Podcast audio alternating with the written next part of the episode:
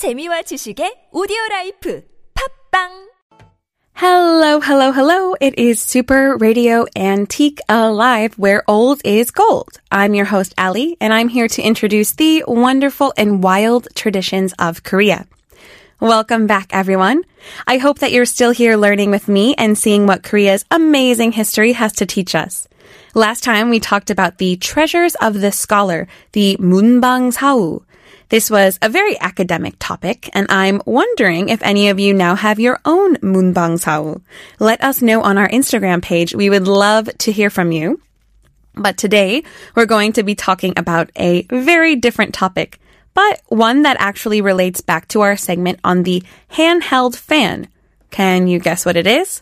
We're going to be introducing two different types of Korean dance. Buchechum, Korean fan dance, and Salpuri, a kind of shaman ritual dance.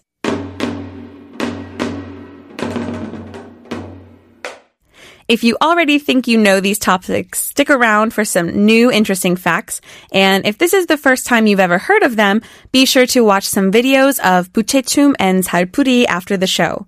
Since we already talked about fans, let's start with Buchechum. The word buchechum is built up of the words buche, meaning fan, and chum, meaning dance. Pretty understandable. and the movements of fan dance symbolize the natural world, like the brightly colored fringes of the fans that look like blooming trees and flowers and ocean waves. Although buchechum isn't a shaman dance, its choreography and costuming are closely related. In shamanistic practices, fan dances were usually done to honor the gods. Traditional dances with fans of the Joseon dynasty may have been performed at banquets or in the springtime to represent the new blossoms. However, the buchechum that's familiar with us today was actually developed by the dancer named Kim Baek-bong in the mid 1950s. It draws a lot of inspiration from the old methods, but in no way is it the same. Kim's new dance style was a huge success and it became one of the main performances that represent Korean society and culture. So it wasn't performed as a religious dance, but instead as something symbolic of the peninsula, and so it was usually performed at cultural events and festivals. It's agreed by most Korean scholars that Buchechum really showed itself to the world when it was first performed for the 1968 Summer Olympics in Mexico. Since then, it's the most internationally recognized Korean traditional dance. For the dance, all dancers wear identical costumes. Now I should note, the dancers are all female. The main costume is called a tangui, a coat and a skirt with long sleeves. Usually there's a phoenix embroidered on the front and the back. Naturally, all of the dancers hold very large fans painted with bright images of flowers. They'll also often wear a headdress resembling a little tiara called the jokduri, which some of you may have seen in traditional wedding ceremonies. In order to show off these gorgeous costumes, the stage is usually kept pretty minimalistic and bare, and there's usually bright lights and empty floors, so that nothing will distract the audience from these girls. Now that we can visualize the kind of aesthetics in our head, what do the movements look like? Well, the start of the dance has all of the dancers in complete stillness, usually with their hands held over their faces. One dancer at a time reveals her face, like she's waking up from sleep. Eventually, all of the dancers are awake and moving around the stage. It's really hard to tell them apart. In one section of the dance, there are three groups of huddled dancers who wave their fans like blossoms in the wind. Later, they might gather into a line and wave their fans rhythmically to look like the ocean waves. Now, if you've ever seen this dance done in person, you'll know that it really does look like the paper of their fans are becoming liquid. Of course, there are way too many steps to discuss, and these are only a couple. And naturally, every performance is modified according to the dance troupe. Sometimes even solo dancers will perform the fan dance, but in my opinion, buchechum is the best when it's performed in a group. I've never been fortunate enough to study the buchechum myself, but I was lucky enough to have a traditional Korean dance teacher in London, and she taught it to her other students.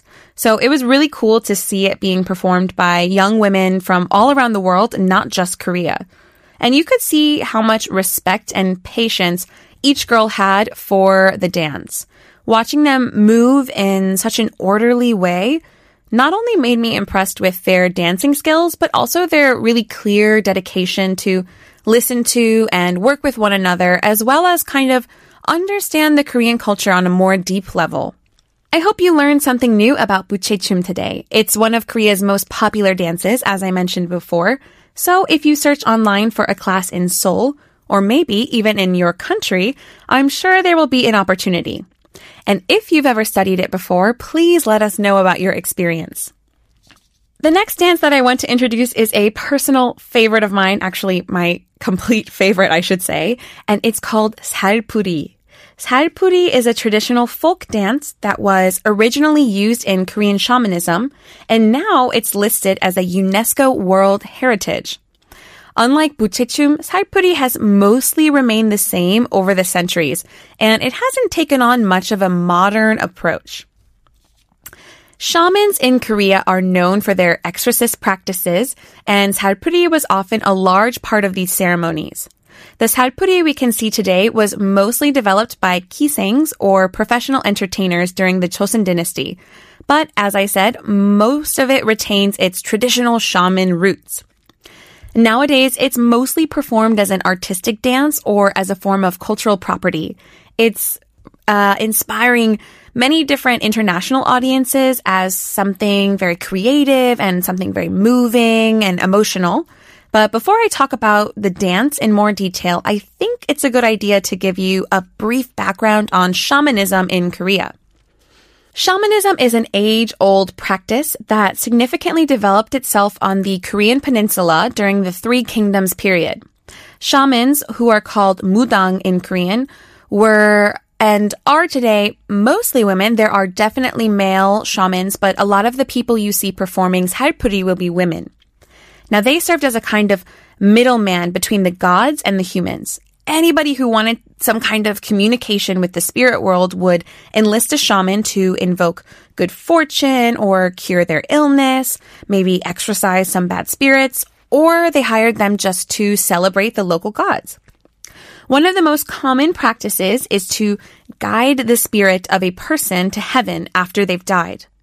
Today, shamanism continues as a religion in both North and South Korea, despite numerous attempts by both countries' governments to repress it in the past.